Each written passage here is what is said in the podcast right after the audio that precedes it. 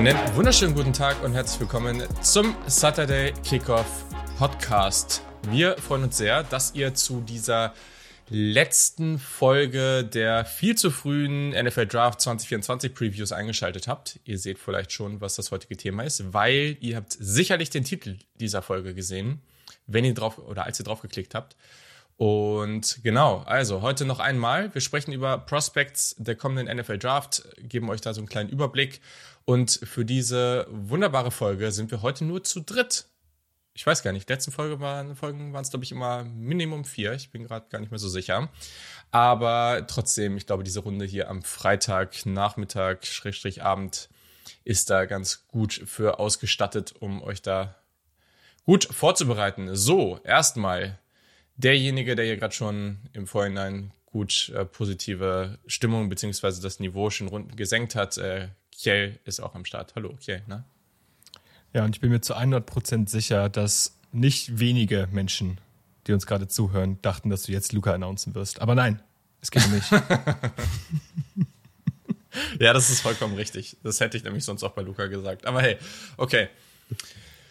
Genau, und dann diejenige, die gerade am Wochenende. Es haben auch einige, auf Twitter wurde das ganze Thema groß, äh, groß besprochen. Es, es wurden GIFs oder, oder kurze Videos geteilt. Äh, es wurde viel Unterstützung ausgesprochen. Den ersten Sieg als Munich Cowboy durfte sie feiern mit ein paar Runs, die sie auch am Start hatte. Ich glaube, der beste, ich glaube, es war für acht Yards oder sowas, was ich gesehen hatte.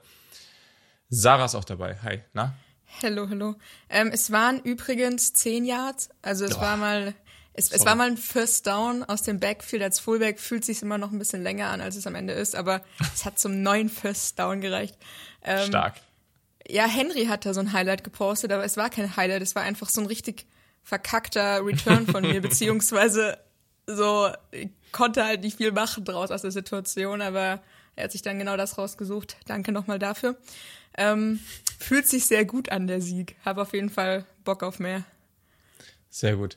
Wie schlimm ist das eigentlich so? So, also die, die körperlichen Schmerzen nach so einer Partie? Geht, es oder? geht eigentlich. Also ich glaube, es sieht immer schlimmer aus, als es am Ende ist. Also es sind viele blaue Flecken. Das wissen vor allem meine Arbeitskollegen sehr. Dann immer so am, am Dienstag, am Montag äh, im Büro nach dem Spiel kommen immer viele Fragezeichen. Ähm, aber es geht eigentlich. Also wenn man sich dann nicht wirklich verletzt, verletzt im Spiel, ähm, dann ist es auf jeden Fall, sieht es schlimmer aus, als es ist. Okay, sehr gut. Ja, ich finde, wir sollten dann auch am Ende des Jahres vielleicht nochmal irgendwie von dir so mein, ja, vielleicht auch mal ein bisschen länger darüber schnacken, wie das da so alles genau abläuft und ja, was du so für Learnings aus der Saison rausgenommen hast. Das ist ja auch total spannend. Die Einblicke bekommen ja viele nicht. Zum Beispiel Kay und ich auch nicht. Also dementsprechend äh, sehr nice. Und genauso können wir das ja auch mal mit Luca machen, der dann uns vielleicht ein bisschen mehr so zu, äh, zu so einem Division 2 Team aus dem College Football erzählen kann, da aus den USA. Also auch mal andere Einblicke, die, glaube ich, dann auch ganz spannend sind, die wir dann hier wunderbar in einer kleinen Sequenz oder längeren Sequenz auch mal reinnehmen können. Cool. Mhm. Stimmt. Mir ist gerade wieder aufgefallen. ich habe es mir in mein Dokument ziemlich fett um hingeschrieben, nur um es dann wieder am Anfang zu vergessen. Heute ist Folge 250. wir haben auch äh, das ein oder andere mal im Chat äh, oder bei WhatsApp drüber geschrieben, äh, was wir jetzt machen können. Uns ist nichts eingefallen. Mm, deswegen sagen wir einfach, es ist Folge 250. Wir freuen uns, dass wir es bis hierhin geschafft haben. Cool, dass ihr dabei seid. Und äh, genau, falls ihr noch Ideen habt oder so, äh, dann, dann sagt Bescheid. Aber in dem Sinne, ähm, richtig, richtig cool. Ziemlich viele Folgen, muss ich sagen. Hm, Habe jetzt mal nicht zusammengerechnet, müsste ich bald mal machen, wie viele Minuten das eigentlich über die Jahre waren. Das ist wahrscheinlich ziemlich krass. Ähm, aber wenn ihr das feiern wollt und uns ein bisschen unterstützen wollt, dann könnt ihr das ja gerne machen. Ihr könnt äh, natürlich überall folgen, äh, auf den Podcast-Plattformen, auf Twitter, Instagram und so weiter. Aber natürlich könnt ihr uns auch finanziell unterstützen, ähm, und zwar als Supporter. Das geht ab 2,50 Euro im Monat. Der Link findet ihr in den Show Notes. Und ja, da kriegt ihr auch ein bisschen was für, denn wir machen aktuell auch ziemlich regelmäßig, fast wöchentlich Bonusfolgen für euch. Die sind dann zu den unterschiedlichsten Themen. Mhm. So haben wir zum Beispiel neulich auf ganz, ganz, ganz, ganz viele Quarterbacks geschaut, äh, die in der vorletzten Folge, es, die es in die vorletzte Folge nicht geschafft haben. Mm, die waren vielleicht teilweise relevanter, teilweise auch nicht. äh, aber genau, deswegen, also sowas kriegt ihr da auch. Ähm, und da werden wir in, den nächsten, in der nächsten Zeit natürlich auch fleißig mit weitermachen. Genau. Und es passiert jetzt sehr, sehr viel auf YouTube, auf unserem YouTube-Kanal. Den Link dazu gibt's auch in den Show Notes. Da machen wir jetzt sehr viel mehr, also folgt da auch gerne rein. Ähm, Kiel und ich hatten uns auch überlegt, da jetzt bald äh, mal so eine kleine Debatte äh, über die Pros und Cons zu zum Beispiel DJ Uyangalele von Oregon State, ehemals Clemson, zu machen. Ähm, und genau, da wird's viel so Podcast-Highlights geben, so Ausschnitte aus dem Podcast äh, mit Video dann, aber es wird auch extra Formate geben. Deswegen folgt da auch sehr, sehr gerne, weil den, den Kanal möchten wir auch gerne noch etwas größer machen. Und abschließend zu diesem Abschnitt noch ein Dank an drei neue Supporter, Felix, Felix, ja, zweimal, und Matthias. Die sind alle neu dabei. Wir freuen uns sehr, dass ihr uns unterstützt. Und genau, meldet euch gerne, falls ihr Fragen habt oder falls ihr Wünsche für Bonusfolgen oder irgendwelche anderen Dinge habt. Da gehen wir sehr gerne drauf ein. So, das war's jetzt hier zum kleinen Werbeblock. In der 250. Folge sprechen wir über Defense Prospects der kommenden NFL Draft, machen da wieder eine kleine Draft zu. Also wir werden es machen, dass äh, jeder vier Picks hat ähm, und jeder zieht einen D-Liner, einen Linebacker, einen Spieler aus der Secondary und noch einen weiteren. Und wir nehmen das eigentlich vor allem einfach, um daran dann einfach äh, die Möglichkeit zu haben, über diese Prospects etwas zu schnacken. Sarah, wie waren denn so deine Eindrücke zu ein paar von den Spielern oder generell so? Hast du das Gefühl, ich meine, das ist jetzt schwer zu sagen, ich finde es auch schwer, aber hast du das Gefühl, das ist eine solide Defense-Klasse, eher gut, eher schlecht? Ähm, was ist so dein erster Eindruck? Also ich finde sie in Ordnung. Du hast hier und da immer mal wieder Spieler, die schon sich nochmal deutlich absetzen, finde ich. Ähm, aber gerade im Vergleich zu den letzten Jahren oder vor allen Dingen dem letzten Jahr finde ich sie auf jeden Fall schwächer, muss ich zugeben. Ähm, aber schauen wir sicher auch gleich nochmal drauf im genaueren Detail. Ja, also ja, spannend. Also Kiel, was denkst du? Ähm, Gerade jetzt auch in Bezug darauf, mh, mm, wenn wir auf die nächste Draftklasse gucken, dann wird immer darüber geredet, dass es eine bessere Klasse ist. Das hat dann aber oft natürlich auch was damit zu tun, dass wir da Quarterbacks sehen, Offensivtalent sehen, das besser ist. Ich glaube, da sind wir uns alle einig. Kann die Defense da irgendwie mithalten oder ist es dann vielleicht auch einfach nicht so wichtig, dass die Defense da jetzt nicht ganz so krass ist wie sonst? Ja, ich sag mal so, der Blick, den wir jetzt drauf werfen, ist natürlich irgendwie Fluch und Segen zugleich, weil einerseits mhm. ist es natürlich cool, einen sehr, sehr frühen Blick auf die Spieler zu haben, andererseits gibt es ganz, ganz viele Spieler, die wir jetzt noch gar nicht kennen, die äh, nächstes Jahr in der ersten Runde gehen werden, beziehungsweise die wir noch nicht auf dem Radar haben.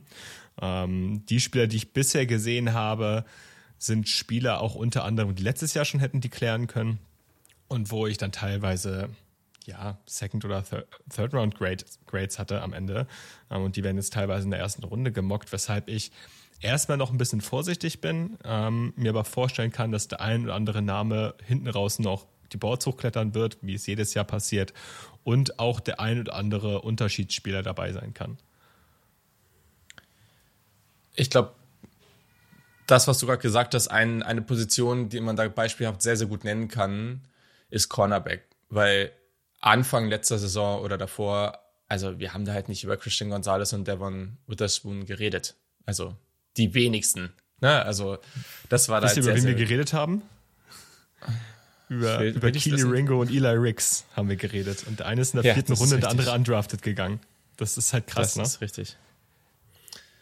Aber äh, gut, ne? Also zu unserer Entschuldigung, das haben alle so gemacht. Äh, aber klar, ne? Also, und das macht's ja auch aus aber gleichzeitig ist es daneben. Es ist spannend, sich die Spieler jetzt zu schnappen, irgendwie über die Saison zu verfolgen, zu gucken, was passiert ähm, und dann gleichzeitig aber auch den Rise von neuen Prospects zu sehen. Ähm, und da sind halt auch solche Teams wie Illinois zum Beispiel in der Big Ten, die hat man da gar nicht so auf dem Schirm normalerweise, wobei das sich jetzt vielleicht auch ein bisschen ändert, weil die waren jetzt ja in der letzten Draft-Class sehr, sehr stark vertreten und dürften dieses Jahr vielleicht auch wieder so ein, zwei Prospects am Start haben. Deswegen, ähm, ja, mal gucken.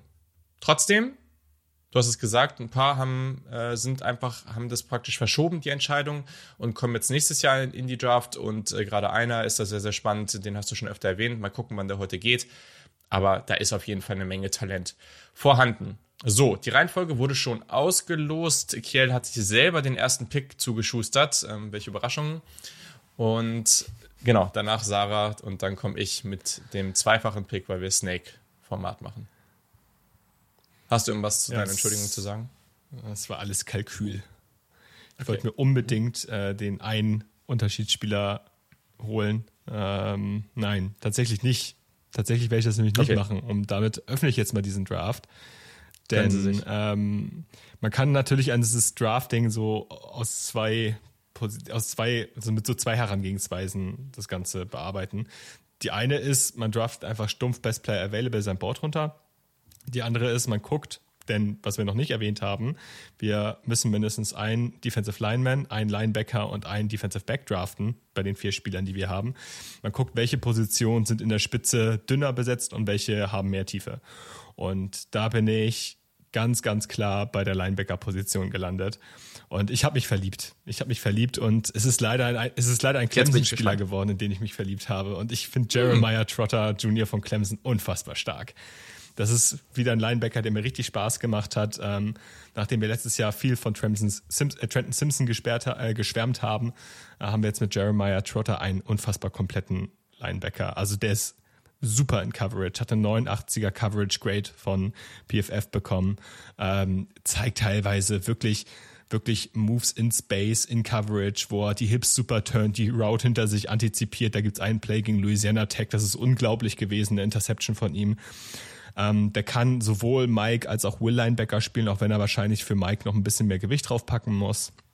Ähm, ist super agil. Es gibt ja so diese zwei Arten von athletischen Spielern. Einmal diese, diese Strider und die so wirklich die ganze Zeit auf einem hohen Speed agieren und dann sehr explosiven. Er ist eher so dieser Strider, aber das gefällt mir sehr, sehr gut. Ähm, weiß auch sehr, sehr smart, beispielsweise im Blitzes mit diesem Speed zu variieren. Ähm, ja, was ihm vielleicht noch ein bisschen fehlt, ist so diese Functional Strength, gerade so, wenn er auf dem zweiten Level von der gegnerischen Offensive Line geblockt wird. Da muss er noch ein bisschen äh, Gewicht und Functional Strength aufbauen.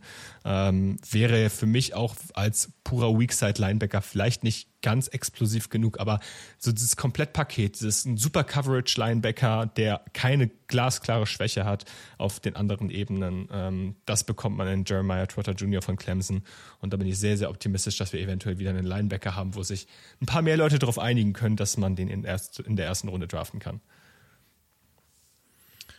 Spannend, spannend. Ja. Also, ja, ich mochte den auch. Ähm, war ja ursprünglich auch mal ein Five-Star, also ähm, und hier auch jemand, der, der noch relativ jung ist, äh, der gut abgeliefert hat von den reinen Zahlen, einfach wenn man da drauf guckt. Mm, und ja, ich fand es auch cool, ne? gerade wenn er, wenn er geblitzt wurde, wie er dann die, die Offensive Line liest dabei auch, das fand ich, äh, das fand ich echt cool, kommt super schnell zum Ballcarrier. Ähm, genau, und dann diese Athletik, die er sehr vielseitig einsetzen kann, was wir ja in den, letzten, in den letzten Jahren auch eigentlich sehr stark suchen, dass du einfach Vielseitigkeit als Linebacker hast. Ähm, und ja, mal gucken, ne? Also ging, das ist jetzt halt schon nicht so dieser ganz klassische Mike Linebacker, der da andauernd die, die Stops raushaut. Das, da muss der schon noch ein bisschen Gewicht draufpacken, aber da ist auch die Frage, wie sehr man das heute eigentlich noch braucht und will, äh, gerade wenn du den hochziehst. Ähm, deswegen kann ich schon nachvollziehen. Wobei ich sagen muss, also du meintest vorher vor der Aufnahme noch, dass es für dich so eine Ein-Mann-Position gerade ist und da bin ich vielleicht nicht so ganz sicher. Also ich hatte ja auch noch einen anderen Namen, den ich auch noch sehr mochte, aber ja, eine Ein-Mann-Position nicht unbedingt, aber auf jeden Fall eine Position, wo es für mich eine klare Eins gibt. Und ähm, ja, okay. die gibt es auch auf einer anderen Position und den, den Spieler will ich dann lieber wem anders überlassen, weil ich rede schon seit, seit geraumer Zeit mhm. von dem. Ähm, ja, aber wenn ich mir halt vorstelle, dass wir letztes Jahr so einen Spieler wie Dayan Henley abgefeiert haben, der natürlich auch super spaßig war und auch gut in Coverage agiert hat, aber viel, viel leichter gespielt hat als beispielsweise Jeremiah Trotter. Also nochmal leichter, wie ich finde. Halt dann aber auch wirklich klassisch purer Weakside-Linebacker. Mhm. Ähm, dann denke ich, dass man mit Trotter nochmal ein deutlich kompletteres Paket auf der gleichen Position bekommt. Ja. Trotter ist jetzt 6-0, 230, ne? Und Jan Henley war, glaube ich, noch mal ein gutes Stück größer und genauso schwer. Also, das ist natürlich dann, äh, ja, das merkt man dann natürlich auch an der Stelle. Okay, okay, okay, okay. Dann ist Jeremiah Trotter von Clemson der erste Pick hier an der Stelle für Kiel. Ähm, Sarah, wenn du noch was zu ihm hast, kannst du gerne hinzufügen oder sonst deinen zweiten Pick einleiten oder deinen ersten Pick, aber den zweiten Overall. Ihr habt das schon so perfekt zusammengefasst, da will ich eigentlich gar nichts mehr hinzufügen und mach gleich mit meinem Pick weiter. Wenn hier schon der, der Run auf Linebacker losgeht, dann ähm, hänge ich mich da an und äh, schnapp mir auch meinen ersten Linebacker und zwar jemand anderes von Clemson, äh, Barrett Carter. Ähm, mag ich sehr gerne, hat mir, hat mir gut gefallen. Ähm, und auch von den, von den Stats her kann er sich sehen lassen. Also ich meine, seine, ich sag mal, kombinierten sieben Interceptions und Forced Incompletions waren die meisten unter den Linebackern. Und für mich ist seine große Stärke einfach so, er hat ein wirklich gutes Gefühl in Coverage. Er kommt oft gleichzeitig mit dem Ball beim Empfänger an. Also er verschenkt dementsprechend dann einfach keine Yards oder wenn dann nur sehr wenige.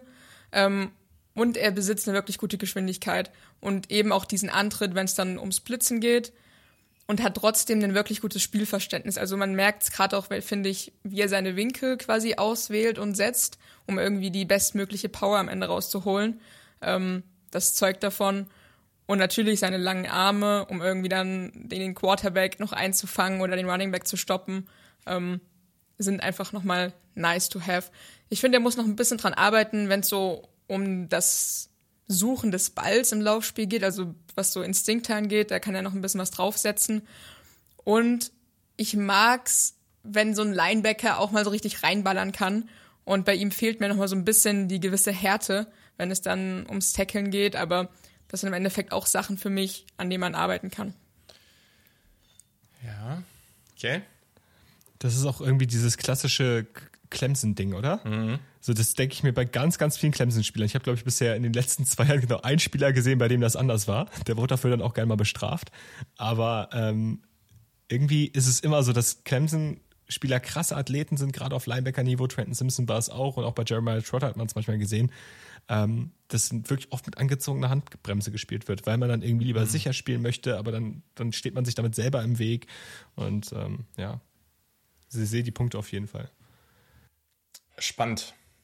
Ich finde es spannend. Ähm, ich werde den nächsten Linebacker jetzt nicht ziehen, weil ihr habt ja schon welche gezogen und ich gehe nicht davon aus, dass ihr noch einen ziehen werdet. Ähm, aber mein Linebacker, ich weiß nicht, ich war mir zwischen den ersten, also dem, den ich jetzt noch habe, und Trotter unsicher. Aber der ist noch auf dem Board, deswegen bin ich da gerade ganz happy mit. Macht das gerne. Ähm, Barry Carter fand ich äh, ganz cool. Gegen den Run, finde ich, fehlen da halt echt noch die Instinkte und sowas. Also da würde ich dann gern schon noch mehr sehen, weil ich, ich pack schon auch generell so diese Coverage-Fähigkeiten und sowas höher. Also ich bewerte das schon höher, finde das immer wichtiger, aber ja, also du musst natürlich schon so eine gewisse Baseline haben und ich sage jetzt nicht, dass er so eine komplette Katastrophe ist gegen den Run, aber da muss schon noch eine Menge passieren, dass der einigermaßen hochgeht. Ähm, und es ist natürlich auch nicht so einfach, wenn du mit, Schott, äh, mit Schotter dann noch jemand anders neben dir stehen hast, der dann schon nochmal besser ist. Dann ist es natürlich nicht so easy, da herauszustechen. Aber okay, nice. Dann habe ich jetzt zwei Picks. Hm, ja, okay, komm. Da muss ich es dann wohl tun. Ne? Äh, Kiel hat ihn schon angekündigt, indirekt. Ähm, ich habe eben, hier habe ich äh, Dings hier aufgeschrieben mit dem Pick. Ja, Barry Carter an zwei, genau. So. An drei geht Jared Verse von Florida State ähm, vom Board. Derjenige, über den wir uns irgendwie ein bisschen gewundert haben, dass der Gute jetzt nicht in die NFL Draft gegangen ist, weil, also Kiel hatte den da schon relativ früh gescoutet, meine ich, und hatte ihn dann irgendwie als ersten Edge ähm, auf dem Board und dann geht er irgendwie zurück. Das ist irgendwie ganz, ganz merkwürdig. Aber wir haben das mit Olo Fashanu ja auch gesehen. Der wäre ja auch für viele, glaube ich, so zumindest ein Top-2-Tackle gewesen. Mm, Offensive Tackle an der Stelle. Mm. Ja, also Jared Verse ist super, super spannend. 6'4, 250 Pfund, ähm, 23 ich finde, es ist relativ auffällig, dass wir sehr, also zumindest in der Gruppe, die wir uns jetzt angeguckt haben, viele sehr junge Spieler dabei hatten, mm, was grundsätzlich positiv ist. Verse fällt da ein bisschen raus, aber also die, das Alter, was ich sage, ist immer zum Draft-Zeitpunkt. Vielleicht das nochmal äh, als Relation. Ähm, und das, das heißt 23 jetzt auch nicht so schlimm. Das geht schon ja, hat äh, eine Top 5 äh, oder im College Football eine Top 5 äh, Pass Rush Win Rate gehabt, äh, 22 Prozent. Das war sehr, sehr gut. Ich finde den Burst gut, die, die, Power. Der ist einfach sehr explosiv, wie der spielt. Ähm, ich finde, der kann Inside und Outside gewinnen. Der Bull Rush ist da. Ich finde, der hat aber auch ein bisschen Bend. Also diese Kombi ist halt total spannend. Das sieht man eigentlich so selten, weil oft hast du die Spieler, die irgendwie viel über den Bull Rush und die Power kommen, oder du hast halt die BJ Ojolaris dieser Welt, die dann irgendwie sehr leicht sind und dann viel über den Speedrush kommen und Verse kann eben beides. Ähm, aktive Hände. Ich, ich bin mal gespannt, was am Ende bei ihm für eine Länge, Armlänge rauskommt. Ich finde, auf Tape, finde ich, sieht man genug Armlänge, aber das muss man vielleicht erstmal abwarten. Also ich könnte mir vorstellen, dass es am Ende so ein mittlerer Wert ist und dann, dass das ihm vielleicht einige, gerade wenn es darum geht, sehr hoch zu gehen, dann vielleicht auch vielleicht mal negativ angekreidet wird, aber es ist mir jetzt nicht negativ aufgefallen. Mhm ja, generell darf der natürlich noch ein bisschen besser, so ein bisschen mehr Masse draufpacken, um jetzt diesen Anker zu haben. Es ist immer die Frage, was willst du halt erreichen? Das ist ja auf der Position sehr schwer, alles abzudecken. Das schaffen irgendwie nur die wenigsten.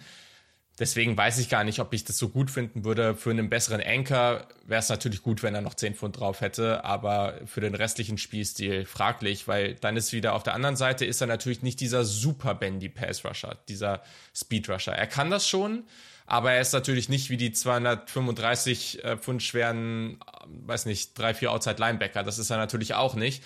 Aber da muss man sich irgendwo auch entscheiden und vielleicht äh, kann er dieses Jahr noch mal einen kleinen Schritt machen und dann genau dieser Mittelweg sein, den man sich eigentlich wünscht, genau dieser sehr vielseitige Edge, der dann auch, finde ich, sehr, sehr hoch gehen sollte. Also ich mag den sehr gerne und bin gespannt, was er dieses Jahr für Florida State so reißen kann. Sarah, was ist deine Einschätzung zu ihm? Äh, zu Kiel haben wir schon sehr oft gehört. Äh, er kann gleich noch mal kurz was dazu sagen, aber ja. Nee, ich, ich mag ihn auch sehr gerne. Ähm, ist auch mein, einer meiner Top Prospects ähm, auf der Position. Wie du schon selbst gesagt hast, er ist super explosiv. Er hat auch einen wirklich guten Blick, was dann Ballträger betrifft. Ähm, und er spielt mit einem richtig guten Pad-Level, finde ich. Also nicht zu hoch, um sich dann irgendwie auf Balance schieben zu lassen mhm. oder so. Das, das hat er wirklich gut raus. Aber wie du selbst sagst, ich, also meiner Meinung nach muss er noch ein bisschen an Gewicht zulegen. Ähm, andererseits hat er, finde ich, trotzdem auch Stand jetzt noch oder einfach nicht die Geschwindigkeit, um irgendwie dann jemanden zu verfolgen und dann irgendwie zu tackeln oder so. Ich weiß nicht, ob er da noch irgendwie Potenzial hat, sich nochmal irgendwie was draufzulegen. Wird dann vielleicht auch nicht unbedingt einfacher, wenn er da noch irgendwie Gewicht draufpackt. Ähm, aber grundsätzlich solide, solide Spiele. Ich glaube, was man bei Jared Verse beachten muss, ist, der hat, glaube ich, die halbe letzte Saison verletzt gespielt. Hm. Und das hat man ich finde, man hat es gesehen, wenn man das Tape beispielsweise gegen LSU am ersten Spieltag gesehen hat. Aber man hätte es wahrscheinlich nicht gesehen, wenn man ihn im Vakuum mit anderen Spielern vergleicht. Und das ist so eine Sache, auf die ich ein bisschen bei ihm setze, dass er da einfach nochmal viel mehr gesund zeigen kann. Ähm, ich ich habe jetzt mal ein bisschen Bock auf Storytime. Denn Jared Verse ist ja nicht seit seiner äh, Freshman-Saison bei Florida State, sondern der ist ähm, ja getransfert. Und zwar vor der letzten Saison von Albany, einem FCS-Programm, zu Florida State. Und ähm, es ist eine, ist eine ganz lustige Story, wie das passiert ist, denn äh, was man so hört aus dem Programm, ist es wohl so gewesen, dass Florida State damals in der 221er Saison äh, sich auf das Spiel gegen die Syracuse Orange vorbereitet hat und geguckt haben, ah, guck mal, wie spielen die denn Offense, was machen die denn so? Und in dieser Vorbereitung haben sie unter anderem ein Spiel gegen Albany benutzt und haben da, sind da auf Jared Verse aufmerksam geworden und haben ihn wohl relativ zügig danach, ab, natürlich ab dem Zeitpunkt, wo man es dann auch offiziell durfte, kontaktiert, ob er dann nicht bei der Florida State spielen möchte, ähm, ja, nachdem er ins Transfer Portal gegangen ist. Und ähm, waren da wohl so die First Mover, was man so hört. Und deswegen ist er am Ende dort auch dorthin gegangen. Ähm, gibt bestimmt noch ein paar andere Faktoren, die da äh, eine Rolle gespielt haben, auch eine Rolle gespielt haben in Hinsicht darauf, warum er jetzt nochmal ein Jahr im College geblieben ist. Aber ähm, ja, sehr, sehr spannender Spieler und ich glaube, in der Florida State Defense im kommenden Jahr wahrscheinlich der Spieler, den man sich so angucken sollte. Natürlich hat da niemand mal vorher angefragt, bevor er im Transfer Portal war. Das, äh, das ist alles mit rechten Dingen zu sich gegangen. Ich will mich hier nur rechtlich absichern. sehr gut, sehr gut. Ja, Jared Verse auf jeden Fall jemand, der, ja, ich glaube, das können wir so sagen, aktuell ein klarer Kandidat ähm, für die Top 15 nächstes Jahr ist. Und genau, alles weitere hat er eigentlich nur selber in der Hand. Florida State wird eine große Bühne haben in der kommenden Saison. Die werden ganz weit oben mitspielen, ähm, zumindest erwarten das viele. Und dann, ja, kann er, kann er einen großen Einfluss darauf äh, ausüben, je nachdem, wie gut er dann eben spielt. Wir sind gespannt. Ich habe wieder den nächsten Pick, fällt mir gerade auf. Mm. Linebacker brauche ich noch nicht gehen. In der Secondary. Gut, äh, ich, ich, ich mag ja meine Safeties, die ich ja auch dann irgendwie so ein bisschen hier übernehme, aber ich gehe dann trotzdem nicht mit den Safeties, ähm, sondern dann schon den meiner Meinung nach besten Cornerback auf dem Board, ähm, der gleichzeitig auch den besten Namen hat. Deswegen äh, passt das hier ganz gut. Wir gehen zu Kiels Lieblingsuni und wir gehen zu Alabama. Cool Aid McKinstry, der Cornerback der Crimson Tide. Hm, wahrscheinlich aktuell zumindest. Man muss das mal abwarten. Gibt natürlich noch eine Menge Möglichkeiten für viele Spieler, aber gerade so der Cornerback, bei dem ich am ehesten und nicht nur ich, viele das Upside sehen, dass das so ein Top 10 Cornerback nächstes Jahr wird. Also 6'1, 188 Pfund, wenn er da noch ein bisschen was draufpackt, nicht viel, ähm, dann, der ist auch ziemlich so, wie nennen die das immer so, wiry, also so, der ist, der sieht dünn aus, aber der hat schon ein bisschen Power, so, so ist es nicht. Mm. Und der hat die Länge, äh, war auch ein Five-Star, also es ist jemand, der auch mit viel, viel vor ja, Lorbeeren da an die, an, an die Uni gekommen ist und äh, dementsprechend äh, jemand, der genau das eigentlich auch abgeliefert hat. Äh, mit dem Namen muss er natürlich auch abliefern. Äh, und äh, ja, super Athlet. Der sieht auch einfach wie so ein NFL-Cornerback aus, finde ich. Ich finde, das sieht man relativ schnell, wenn man ihm zuguckt. Ähm, ich finde den in Zone und in Man Coverage gut. Ich finde vor allem, der hat die Awareness für beides. Und das ist erstmal, der ist, der ist smart genug auf dem Feld, um, um beides irgendwie gut zu machen. Ähm, ich fand ihn relativ physisch am Release und in der Route. Sachen, die man natürlich immer sehr, sehr gerne sieht. Also wie gut er jetzt wirklich in Man und in, Cover äh, und in Zone Coverage ist und da die ganz kleinen Nuancen, okay, ne, das müssen wir über das nächste Jahr noch beobachten. Aber dass der in beiden jetzt nicht negativ auffällt und das grundsätzlich gut kann, smart genug ist und physisch ist, das sind schon mal, das ist schon mal ein sehr, sehr gutes Rezept, um wirklich hoch zu gehen. Gefällt mir da echt gut die Länge ist da, Speed ist da, Quickness ist da. Ich fand die gegen Fade Routes zum Beispiel auch teilweise wirklich einfach gut, wie er da am, am, zum richtigen Zeitpunkt irgendwie auf den Ball gegangen ist. An manchen Stellen die Recognition von den Routen darf noch mal hier und da ein bisschen verbessert werden. Ähm, Double Moves waren hier und da noch mal ein Issue und äh, ja, dann hast du das natürlich oft, wenn jemand sehr, sehr physisch ist, dann gerade Downfield gibt es dann vielleicht auch mal ein zu physisch. Äh, aber das ist auch okay. Also lieber so rum und das ein bisschen abstellen, als, als eben andersherum. Dass, äh, wenn man dem Spieler dann den Kontakt oder die Physis praktisch beibringen muss, dann da bin ich immer so ein bisschen unsicher, wie leicht das dann am Ende wirklich ist. Aber ja, ich freue mich, dass ich ihn hier auch bekomme, hm, weil das ist für mich so wahrscheinlich auf dem Board. Ja, ja ich glaube schon. Neben, neben Verse ist, ist das jetzt so der Spieler für mich, bei dem ich sage, da bin ich mir fast am sichersten oder würde ich am meisten draus setzen, dass der nächstes Jahr auch irgendwie in der ersten Runde Top 15 oder sowas geht. Kool-Aid McKinstry, Alabama. So, okay. Was sagt der Alabama-Fan? Ja, also äh, wie bei Alabama, wir, sagt er aus äh, seiner, seinem WG-Zimmer in München. Ähm, nein, bei, bei Alabama ist er alleine schon wegen des Namens, den er ja erst als Spitzname und dann auch offiziell als Namen irgendwann so halb angenommen hat. Die, hat jedenfalls ist er so halt gelistet und wird auch überall so genannt. Bürgerlich heißt er Jackinsey oder ja, irgendwie so Jackinsey, Cool McKinstry, also das Kool-Aid wurde dazu gedichtet. Ihr, ihr, wisst, was ich meine. Hat dann auch in seiner, ich glaube, nach seiner Freshman-Saison bei Alabama einen äh, Kool-Aid-Werbevertrag bekommen. Äh, das war ja die logische Konsequenz der ganzen Geschichte. Ja, ich meine, wer als, Alabama, wer als Alabama Freshman unter Nick Saban spielt, der hat eigentlich schon ziemlich äh, Grund genug, um von sich behaupten zu können, dass er ein legitimer First-Rounder ist. Ähm, natürlich, seine Freshman-Saison war hart für ihn. Also da wurde er theoretisch auch ein Stück weit dessen eingesetzt, weil die Cornerback-Depth irgendwann gefehlt hat, nachdem sich beispielsweise Josh Job verletzt hat. Ähm, hat das aber eigentlich ganz anständig gemacht. Ähm, kam dann in der letzten Saison ähm, zurück, hat dann gegen Texas hier und da ein paar kleinere Probleme gehabt, aber danach war Lockdown und zwar wirklich. Und das hat mir richtig, richtig gut gefallen. Ich erinnere mich an ein super starkes Spiel gegen Kansas State, wo er einfach unfassbar nasty, aber auch jedes Mal am Catchpoint komplett aggressiv gespielt hat. Ähm, und das ist sein Spielstil, dieses wirklich aggressive am Catchpoint, gar kein Problem mit, mit äh, gar keine Berührungsängste. Und ähm, das wird NFL-Coaches gefallen. Er wird in der NFL am Anfang höchstwahrscheinlich viele Flaggen ziehen. Das ist einfach seinem Spielstil geschuldet, so muss man ganz klar sagen. Ähm, ja, bringt dann zudem noch einen Value als Punt-Returner mit, also was auch ganz interessant ist. Oder als Kickoff-Returner, ich weiß es gerade gar nicht. Eins von beiden, jedenfalls als Special-Teamer. Ähm, ja, ich mag den Spieler sehr, sehr gerne. Ist vielleicht nicht das kompletteste Cornerback-Prospect, aber auf jeden Fall eines der weitesten. Jetzt hat Kiel mir noch mein Fact geklaut mit dem Returner, übrigens Punt Returner. ähm, und er führt die Power 5 ähm, in Bezug auf diese Punt Return Yards an mit 332 Stück. Ähm, Finde ich auch sehr cool und ich meine, kannst du in der NFL auch nie genug haben. Das ist schon, schon ganz cool. Okay, ja. Colette McKinstry, nicer Name, nicer Spieler. Sarah, du bist dran. Ähm, Wäre das jetzt auch dein nächster Spieler gewesen oder hast du da noch jemanden, den du höher auf deinem Board hast? Ich sag mal so, also ich mag ihn auch sehr gerne, allein schon wegen den Namen muss man ihn ja, picken, äh, sage ich ganz ehrlich.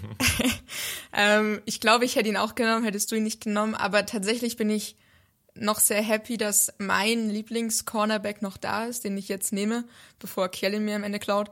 Ähm, Denzel Burke von Ohio Let's State. Go. Ähm,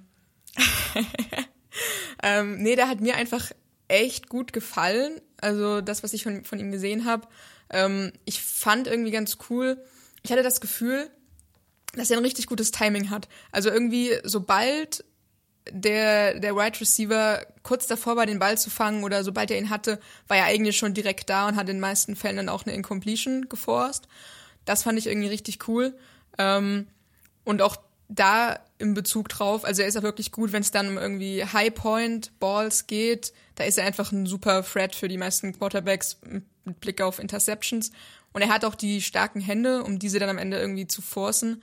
Ähm, und was ich auch mochte, ich, ich liebe ja immer wie ihr vielleicht schon mit, mitbekommen habt, so diese Shifty-Spieler, die sich irgendwie schnell und ja, gut bewegen können, die irgendwie nice Hüften haben. Und er ist für mich auch so ein Spieler. Also er hat wirklich eine gute Hüfte, sodass er irgendwie schnell Richtungen wechseln kann und irgendwie sehr flüssig dabei wirkt, finde ich. Ähm, deshalb mag ich ihn sehr gerne. Natürlich, ähm, was so ein Fakt ist, wo er noch dran arbeiten muss, trotz dass er eigentlich schnell ist, hat er immer wieder irgendwie Big Plays zugelassen, die nicht sein hätten müssen. Ähm, und auch er muss bei, bei Tackles noch so ein bisschen körperlicher werden, vielleicht noch ein bisschen Gewicht auch dahingehend zulegen. Ähm, und beim Backpedalen besseres Footwork entwickeln, aber das sind alles auch technische Sachen, die spätestens ein NFL-Coach ihm eintrichtert. Ansonsten mag ich ihn richtig gerne und ich finde, er macht richtig Bock, irgendwie ihn zuzuschauen, weil er, er ist einfach da, wenn man ihn braucht. er ist da, wenn man ihn braucht. Das ist eine super, super Klingt wie so eine Versicherungswerbung. Ja, vor allem für den Cornerback, der viele Deep Incompletions zulässt. Davon mal ähm, abgesehen, okay. Ja, ja. Nein, ich mag, ich mag vor allem, wie er, wie er ähm, Downfield arbeitet. Also, nee, nicht Downfield, also wie er nach vorne arbeitet. Das mag ich sehr, sehr gerne. Sprich, ähm, bei kurzen Routen spielt er super aggressiv, hast du gesagt, High Point, wenn gehighpointed werden muss, ähm, hat gar kein Problem, auch mal rein zu, zu scheppern beim Tackling. Ist da in der Technik manchmal noch ein bisschen, ja, ich sag jetzt mal, ähm, es, es, sieht manchmal noch ein bisschen dilettantisch aus, aber auch daran kann er arbeiten. Ja, also ich habe es eben gerade angesprochen, ähm, er lässt sich tief oft noch so oft schlagen und dann auch teilweise von Receivern, die halt eigentlich jetzt nicht unbedingt als diese puren Deep Threats bekannt sind, einfach weil er dann zu unaufmerksam spielt. Also ich habe natürlich im Zuge dieser Folge äh, mal wieder das Georgia gegen Ohio State Tape angeschmissen. Ich glaube, ich habe dieses Tape mittlerweile öfter gesehen als meine Familie. Ähm, und äh, alleine wie er da teilweise von Led McConkey, ne? also, ja. alleine wie er von Led McConkey zwei, dreimal einfach mit einem Double Move geschlagen wurde, weil er einfach zu unaufmerksam war. Das war dann einfach so ein bisschen so, Denzel, attention please. Reiß ähm, zusammen. Ja, reiß dich jetzt mal zusammen. Und ich weiß dann halt nicht, ob es immer wirklich nur die von mir gerade angesprochene Aufmerksamkeit ist oder ob es dann teilweise, manchmal wirkt es auch ein bisschen hipstiff. Und ähm, guck mal, das sehe ich zum Beispiel anders als Sarah. Ne? Dann haben wir da hier immer eine kleine Differenz. Ähm, aber wie gesagt, wo ich auf jeden Fall zustimmen kann, super explosiv. Gerade wenn es nach unten bei kurzen Routen geht, hat er gar keine Angst, wie auch Colette McKinstry vor Körperkontakt. Und ja, eigentlich auch ein cooler Spieler. Er hatte auch vor dem letzten Jahr ziemlich, also nicht, nicht Draft-Hype, aber hohe Vorschusslorbeeren auf jeden Fall, wenn ich mich erinnere. Ähm, konnte den jetzt so okay gerecht werden, würde ich sagen. I don't know. Julian, erzähl uns mehr. Ja, das trifft ziemlich gut, würde ich sagen. Also er hat äh, in seiner Freshman-Saison richtig Hype bekommen, ähm, war da sehr, sehr gut unterwegs. Ja, letztes Jahr, ja, hat dann nicht mehr ganz so. Also es war auch nicht schlecht, aber er ist halt mit diesen Vorschusslorbeeren da reingekommen. Alle haben irgendwie diesen krassen Sprung nochmal erwartet. Die, die Erwartungen an gute Cornerbacks bei Ohio State äh, sind ja jetzt auch nicht gering gab es ja vorher auch schon mal so ein paar, die ganz okay waren. Äh, und dementsprechend, äh, da sollte er halt so praktisch dann in die Fußstapfen treten. Hat jetzt letztes Jahr nicht so ganz funktioniert. Aber gerade auch dieses Thema mit den Deep Incomplete oder Deep Completion, so rum, das war ja nicht nur ein Denzel Burke-Thema letztes Jahr bei Ohio State. Also man hat ja einen neuen Defensive Coordinator bekommen mm. und da war vieles besser. Also sie haben einen großen Sprung als Defense gemacht, aber diese Big Plays waren immer noch ein großes Thema. Und vor allem kam das auch dadurch, dass man eben in, selbst in Situationen, wo es nicht notwendig war, also Georgia, das Georgia-Spiel ist ein super Beispiel, weil man hat ja zeitweise hoch geführt ähm, und also hoch, ich glaube irgendwie mit 14 oder so. Und äh, man war trotzdem brutal, brutal aggressiv. Also in dem Sinne, schön mal so eine Cover Zero oder sowas raushauen da. Und ähm, das muss man vielleicht ein bisschen weniger machen und äh, sicherlich gab es da auch Anweisungen, die jetzt eben dazu geführt haben, dass das nicht so ideal für die, für die Secondary war. Hm, aber mal gucken. Also die Berichte, die sind natürlich immer positiv in der Offseason, aber es ist wohl gerade von allen Seiten wird wohl ganz klar berichtet, dass Denzel Burke jetzt aktuell irgendwie man merkt, dass er einen Sprung gemacht hat. Man merkt, dass er sehr, sehr ready für sein, vermeintlich letztes Jahr äh, bei den Buckeyes ist und dass er echt nochmal so auf ein ganz neues Niveau gekommen ist. Muss man mal abwarten, aber die Erwartungen sind wirklich sky high für ihn, auch bei Ohio State. Ähm, also auch gerade von den Beatwritern und so, jetzt nicht aus dem Programm selber. Da sowieso. Ähm, und deswegen mal schauen. Also ich glaube schon, dass wenn er da einigermaßen auf das Niveau kommt, was da von ihm erwartet wird, dann sprechen wir schon über einen First Rounder. Aber klar, ne, man weiß jetzt nicht, ob das am Ende auch wirklich so hinhaut. Äh, genug Probleme auf, Tapes auf Tape gab es definitiv. Und jetzt äh, hat er dieses Jahr auf jeden Fall genug Möglichkeiten, sich zu beweisen. Ich glaube, äh, an den Chancen wird es nicht mangeln. Okay, Cornerback Denzel Burke von The Ohio State geht an Sarah und Kiel hat jetzt zwei Picks an dieser Stelle. Yes, sir. Ähm, ja, wie gehe ich das jetzt hier an? Weiß ich nicht. Gut, machen wir es machen wir's so. Ähm, ich nehme den Spieler, den ich wahrscheinlich am liebsten mag ähm, von den ganzen, auch weil er bei meinem eigenen Team spielt und er mich positiv beim Tape überrascht hat. Und deswegen gehe ich jetzt hier mit meinem ersten Edge Defender und mit Dallas Turner. Und ähm, bei Dallas Turner ist so eine Sache, der hatte Ende der 21er Saison einen richtig, richtig guten Stretch, wo er deutlich, äh, wo er absurd produziert hat, wo er teilweise mehr Production hatte als Will Anderson und alle haben sich dann vor der 22er Saison darauf gefreut, jetzt dieses Elite-Duo zu haben ähm, aus, aus Will Anderson und Dallas Turner und irgendwie ist das alles dann nicht ganz so zusammengekommen, auch weil Pete Golding irgendwie so Sachen gemacht hat, die man nicht verstehen musste. Ähm, viel Spaß übrigens nochmal mit dem Ole Miss. Ähm, ja, das war dann alles irgendwie nichts halbes, nichts Ganzes. Und ich habe mir so ein bisschen die Frage gestellt, wie kann das denn sein, dass du zwei so Elite-Edge-Defender hast und der eine funktioniert immer noch gut mit Will Anderson und Dallas Turner ist irgendwie so ein bisschen abgefallen. Und ich habe mir das Tape angeguckt und ich fand, man hat es immer noch gesehen. Man hat sein Elite-Speed gesehen, man hat eine super oder eine relativ gute Speed-to-Power-Translation gesehen. Man hat gesehen, er ist nicht der allergrößte, äh, beziehungsweise er ist groß, aber er ist nicht der allerschwerste. Also er ist relativ leicht. Er ist jetzt nicht the most muscular guy. Ähm, leidet auch so ein Stück weit seine Play-Strength runter, aber ich finde diesen Speed und teilweise auch die Hand-Counter in Kombination mit diesem Speed, wo er dann diesen Closing Burst hat zum Quarterback, finde ich unfassbar stark. Ähm, ich finde, man müsste bei ihm fast sogar manchmal sagen, dass er weniger Speed to Power und mehr Speed to Pass Rush Move oder sowas machen müsste. Also einfach, dass er ein bisschen mit einem bisschen größerem Pass Rush Moveset arbeitet. Meine Hoffnung ist, und das ist jetzt ein bisschen sehr hypothetisch gedacht, dass er das in der nächsten Saison häufiger machen kann. Denn er wird ganz, ganz klarer Starter sein. In der Rotation wird wahrscheinlich niemand wirklich ihm das Wasser reichen können. Dementsprechend wird er auch nicht so oft vom Feld runtergenommen, wie es letztes Jahr passiert ist, als er teilweise gegen äh, Chris Braswell ausgetauscht wurde.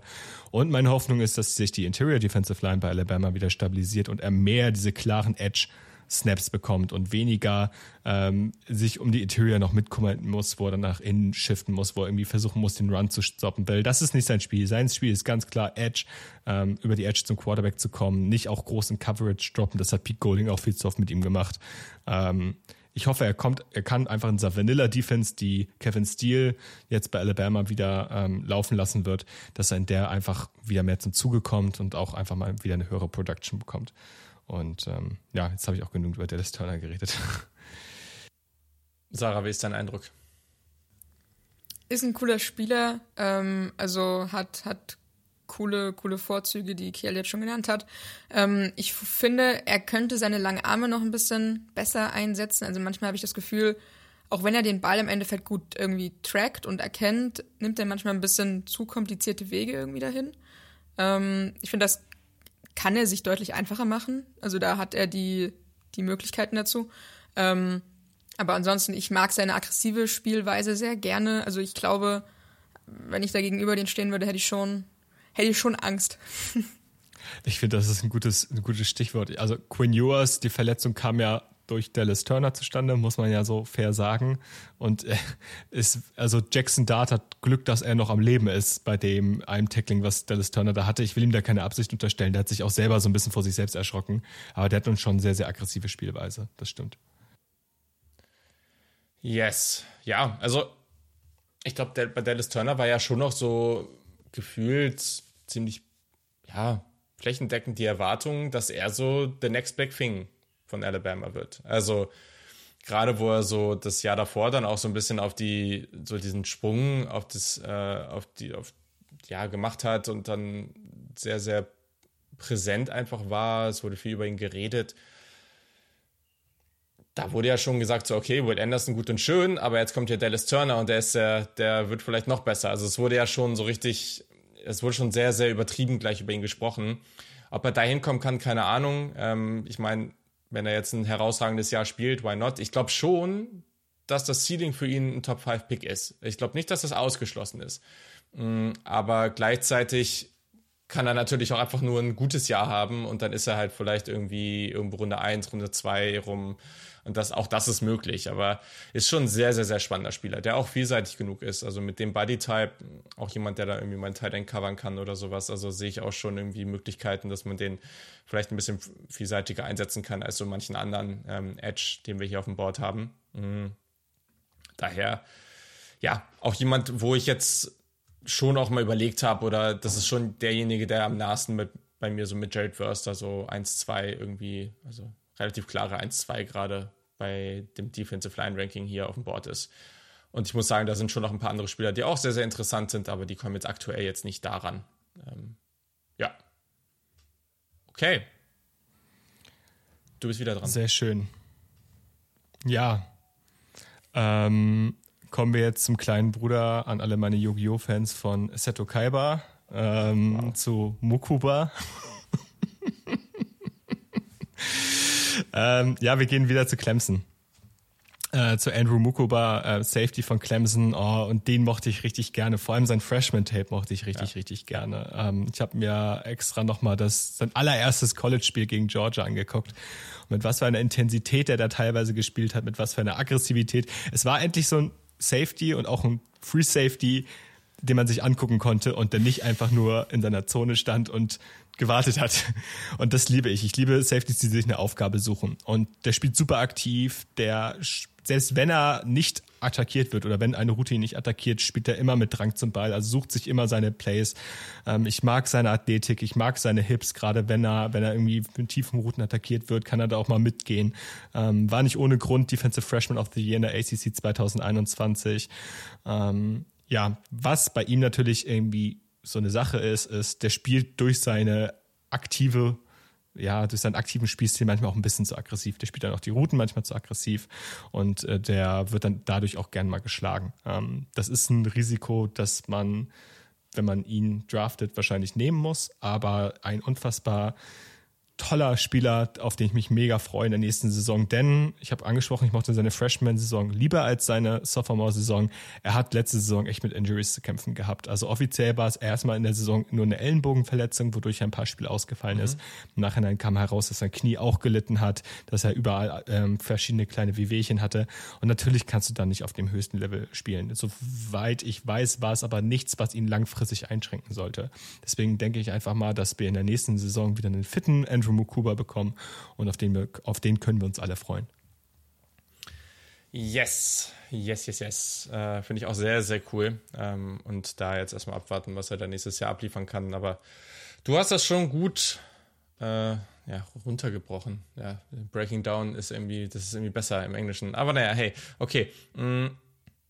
Ja, aber äh, das ist halt cool. Also diese Safeties, die wirklich auch tief spielen können, aber gleichzeitig dann eben noch gewisse andere Fähigkeiten mitbringen, die sind gar nicht so häufig. Deswegen hat er hier auch schon mal ein gutes Alleinstellungsmerkmal an der Stelle. Mm, Gibt auch noch andere spannende Spieler da auf der Position, aber das kann ich schon sehr gut nachvollziehen. Sarah, hast du noch was zu ihm? Ja, also ich, ich finde, also Kiel hat schon super zusammengefasst und ich finde, er hat sogar auch noch den Frame, um noch mal ein bisschen Muskelmasse draufzulegen, mhm. noch ein bisschen Gewicht draufzulegen. Ähm, schadet ihn nicht und passt, passt gut in seinen Körper, würde ich sagen. Deshalb auf jeden Fall spannendes Prospekt. Okay. Und würde auch super seinen Spielstil fitten, wenn ja. er dann ins Tackling ja. geht, weil er kann gut tackeln, aber mit mehr Masse macht es ihm natürlich das Ganze nochmal leichter. Absolut, absolut. So, Sarah, dann bist du erneut dran. Und ich wähle meinen Lieblings-D-Liner aus. Ähm, Mason Smith, LSU. Uh. Ähm, ich finde allein schon einfach so sein Auftreten, also seine, seine, seine Maße allein schon irgendwie sehen einfach alle so zwei Köpfe kleiner aus, wenn sie irgendwie neben ihm, vor ihm spielen, stehen. Ähm, auch wenn es im Endeffekt gar nicht so extrem vielleicht ist, aber einfach schon, schon körperlich finde ich ihn einfach überragend. Und trotz, dass er irgendwie geile Maße hat, also irgendwie 6'5, 300 Pfund, ähm, ist er trotzdem schnell. Also er hat eine, eine gute Geschwindigkeit, gerade auch wenn es dann ums, ich sag mal, Finishen geht, ist er einfach herausragend, meiner Meinung nach. Ähm, hat eine gute Reichweite, sage ich mal, also gute Arme, generell einfach einen guten Frame. Ähm, vor allen Dingen wichtig, wenn es dann irgendwie um, um den Run geht, den er da versucht zu stoppen. Ähm, und natürlich helfen seine körperlichen Maße einfach dabei, wenn es um Bullrush geht. Also da ist er einfach echt, echt Bombe.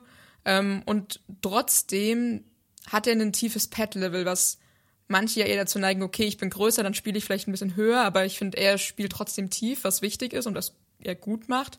Ähm, und er ist auch so einer von diesen harten Spielern wieder, was ich ja sehr gerne mag. Und das brauchst du im Endeffekt auch in der NFL. Also du, du musst da wirklich hart spielen, um dich dann auch gegen die, vor allen Dingen im ersten, in den ersten Jahren einfach nochmal vielleicht erfahrenen Spieler nicht irgendwie durchzusetzen.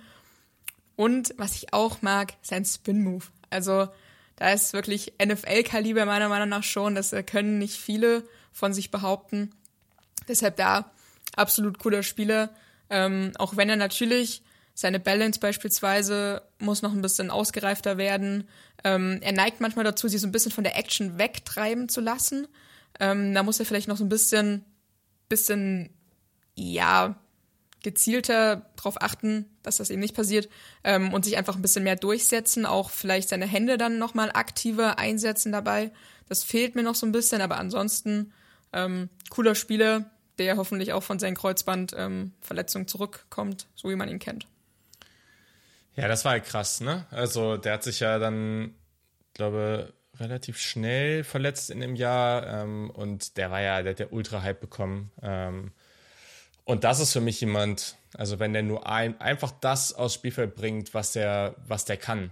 Also hast du ja jetzt eben alles schon angesprochen, ähm, das ist einfach ein Freak, dann wird der krass übernehmen nächstes Jahr. Also, und, und wenn der fit bleibt, dann wird er sich ganz, ganz schnell in die, in die Debatte irgendwie ähm, um, um auch hier Top 10, Top 15. Muss man mal gucken, ne, wenn er wirklich Defensive Tackle spielt. Der hat das Freshman der 4 Edge gespielt. Mm, aber mit den Maßen, ähm, wenn er wirklich 6'5, 300 ist, dann wird er wahrscheinlich mehr Interior spielen. Dann ist es aber wieder sehr, sehr spannend, weil dann ist das für mich hier jemand, der zumindest das Upside gerade hat, was ich zumindest jetzt gerade sehe, um wirklich auch so jemand zu sein, der aus der Interior dann echt für Druck auf die Pocket sorgen kann. Und das ist natürlich, das hat auch einen extremen Wert. Und daher, mal gucken. Also, du hast schon alles angesprochen, der Spin-Move ist Wahnsinn. Also alles, was ich mir von dem eben nochmal angeschaut habe, das war, das war schon sehr, sehr, sehr spaßig. Dementsprechend ähm, habe ich ja eigentlich sehr hohe, oder ja, ich habe hohe Hoffnungen, sagen wir es mal so. Nach so einem Jahr mit Verletzungen ist es natürlich immer so eine Sache. Aber ich glaube auch, dass er halt für dieses Jahr von LSU, die haben auch sehr hohe Erwartungen dieses Jahr generell als Team. Einfach weil, ne, Alabama vielleicht jetzt dieses Jahr mit dem Quarterback und so. Ich glaube, sie erhoffen sich zumindest, dass sie mal jetzt da rein sneaken können. Und dafür ist Mason Smith äh, sehr, sehr wichtig. Yes.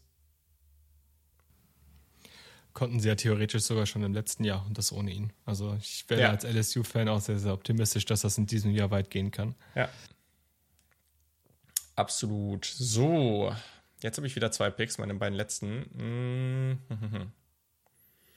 ja, ist ja egal. Dann gehe ich erstmal auf Linebacker und danach überlege ich mir, was ich dann, was ich dann mache. Hm, bei dem Linebacker, Linebacker, Linebacker, so heißt das Wort, äh, bleibe ich in der Big, oder was heißt bleibe ich? Gehe ich in die Big Ten und da gehe ich zu Penn State, Curtis Jacobs.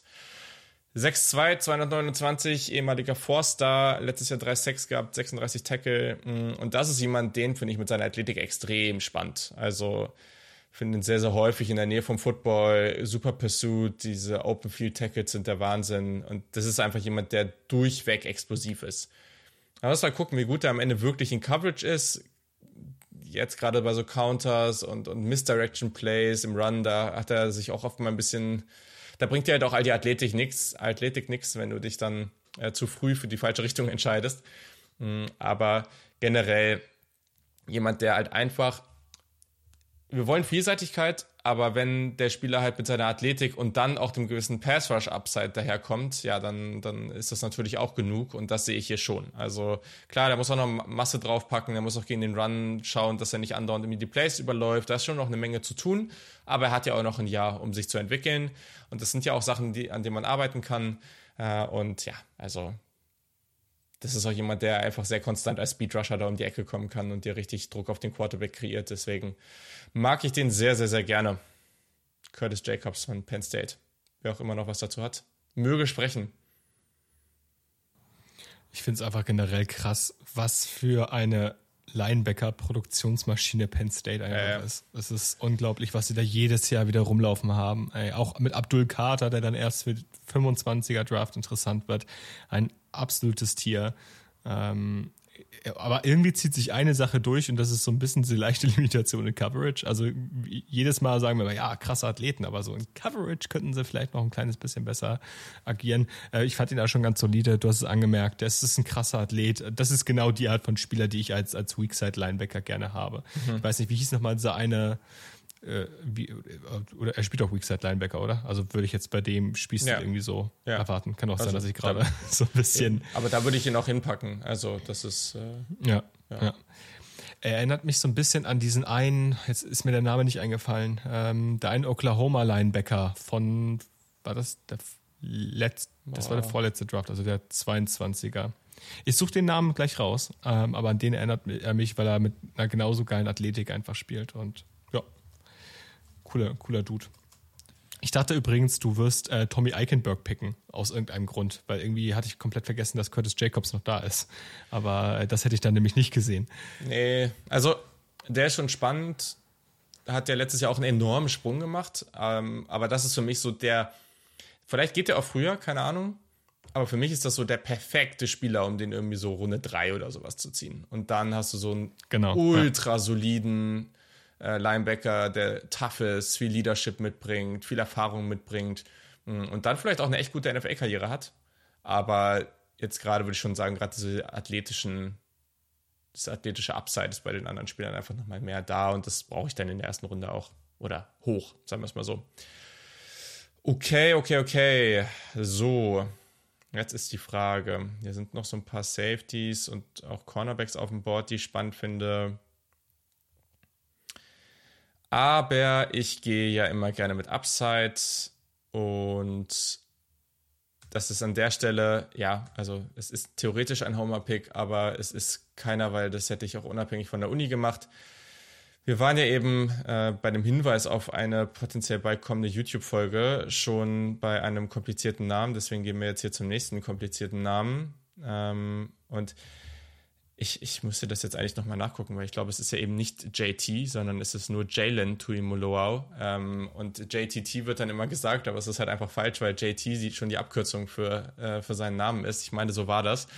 Ähm, genau, also Edge von Ohio State und das ist jemand, der als Five-Star hereingekommen ist, ich glaube sogar der Number One Overall Player in seiner Recruiting-Klasse, hat sich sehr, sehr spät erst entschieden, lange zwischen Washington, seinem Heimatstaat und äh, den Buckeyes äh, lange geschwankt und sich am Ende für, für die Buckeyes entschieden. Mm, und das ist jemand, da braucht es noch ein bisschen, gerade an Production. Das war letztes Jahr generell noch irgendwie sehr breit verteilt. So, er hat jetzt noch nicht diesen Sprung gemacht, dass er irgendwie mit den Bosas und Chase Youngs dieser Welt dann irgendwie auf einem Level genannt wird.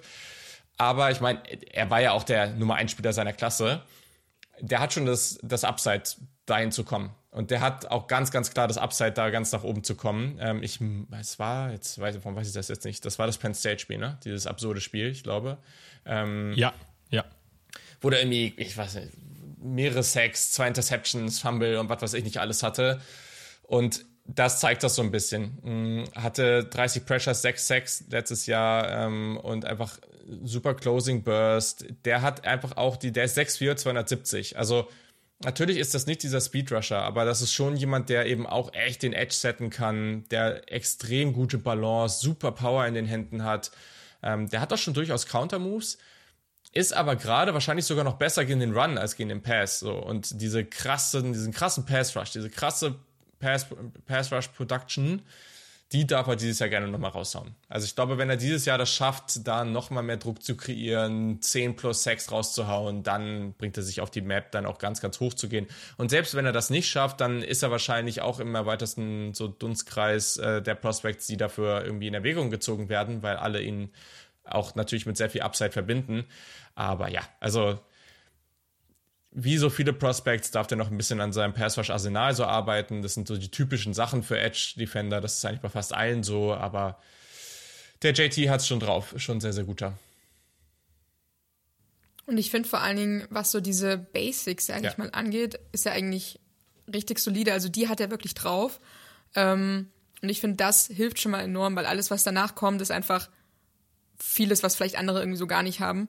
Ähm, also auch, auch ein sehr geiler Spieler, sehr starker Spieler, starke Hände. Mag ihn auch richtig, richtig gerne und freue mich nächste Saison auf ihn. Ja, das, äh, dem, dem kann ich zustimmen, vor allem mit den starken Händen. Ich glaube, das war auch in diesem Penn State-Spiel, hat er, glaube ich, den Backup-Tackle von Penn State in den Ruhestand geschickt. Also wortwörtlich, der ist nach der Saison, hat er aufgehört zu spielen. Okay. ähm, Habe hab ich, hab ich extra nachgeguckt, weil ich gucken wollte, wie der heißt. Äh, ich weiß den Namen jetzt nicht mehr, aber es war, war ganz witzig. Ähm, hat seine Karriere auf, Karriere auf jeden Fall beendet. Ähm, auf Pro-Level wäre das auch nichts geworden, mein Lieber. Naja, ähm, ja, cooler Spieler. Äh, kurze Anmerkung, äh, also zwei Anmerkungen. Erstens, der Oklahoma Linebacker, den ich eben gerade meinte, war Brian Asamoah. Und ähm, tatsächlich war JT ähm, nicht der erst nicht der höchstgerankte Spieler seiner Klasse, denn Quinn Ewers hat ja damals reclassified. Und deswegen war es im Stimmt. Endeffekt Quinn Ewers und Ohio State hatte den ersten und den zweiten Spieler der Klasse. Jedenfalls für eine Saison. Ich wollte gerade sagen, nicht mehr lang. ah, well, okay. Mm, brauchen wir gar nicht, bitte. Wir haben genug gute Quarterbacks. Jetzt bin ich auch beim Wir. Sagt er aus Hamburg. Naja, hey, okay. also, äh, genau. Damit geht Jalen Tuimoloa von The Ohio State an 10. Mm, und damit ist Sarah jetzt mit ihrem letzten Pick dran ich hatte gerade, als du angesprochen hast, dass er einen komplizierten Namen hat, hatte ich Angst, dass du mir jetzt meinen wegschnappst. Ähm, nicht ganz so kompliziert, aber trotzdem ein bisschen komplizierter Name. Ich hoffe, ich spreche ihn richtig aus.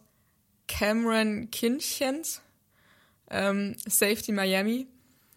Ähm, Stimmt. ich, ähm, ja, wird, wird schon. Ähm, ich mag ihn irgendwie echt äh, gerne. Also ich finde, man, man merkt, er kennt die Routen sehr gut. Ähm, er kann vor allem auch den Quarterback gut durchschauen. Also gerade was so, er guckt, wo der Quarterback hinschaut und also da habe ich zumindest das Gefühl, dass er das tut und ähm, auch gut blickt. Und er hat, wie ich auch vorhin schon angesprochen habe, ähm, ich mag es, wenn, wenn Spieler ein gutes Timing haben und dann wirklich am Mann sind, wenn der Ball ankommt oder spätestens dann, wenn er den Ball fängt.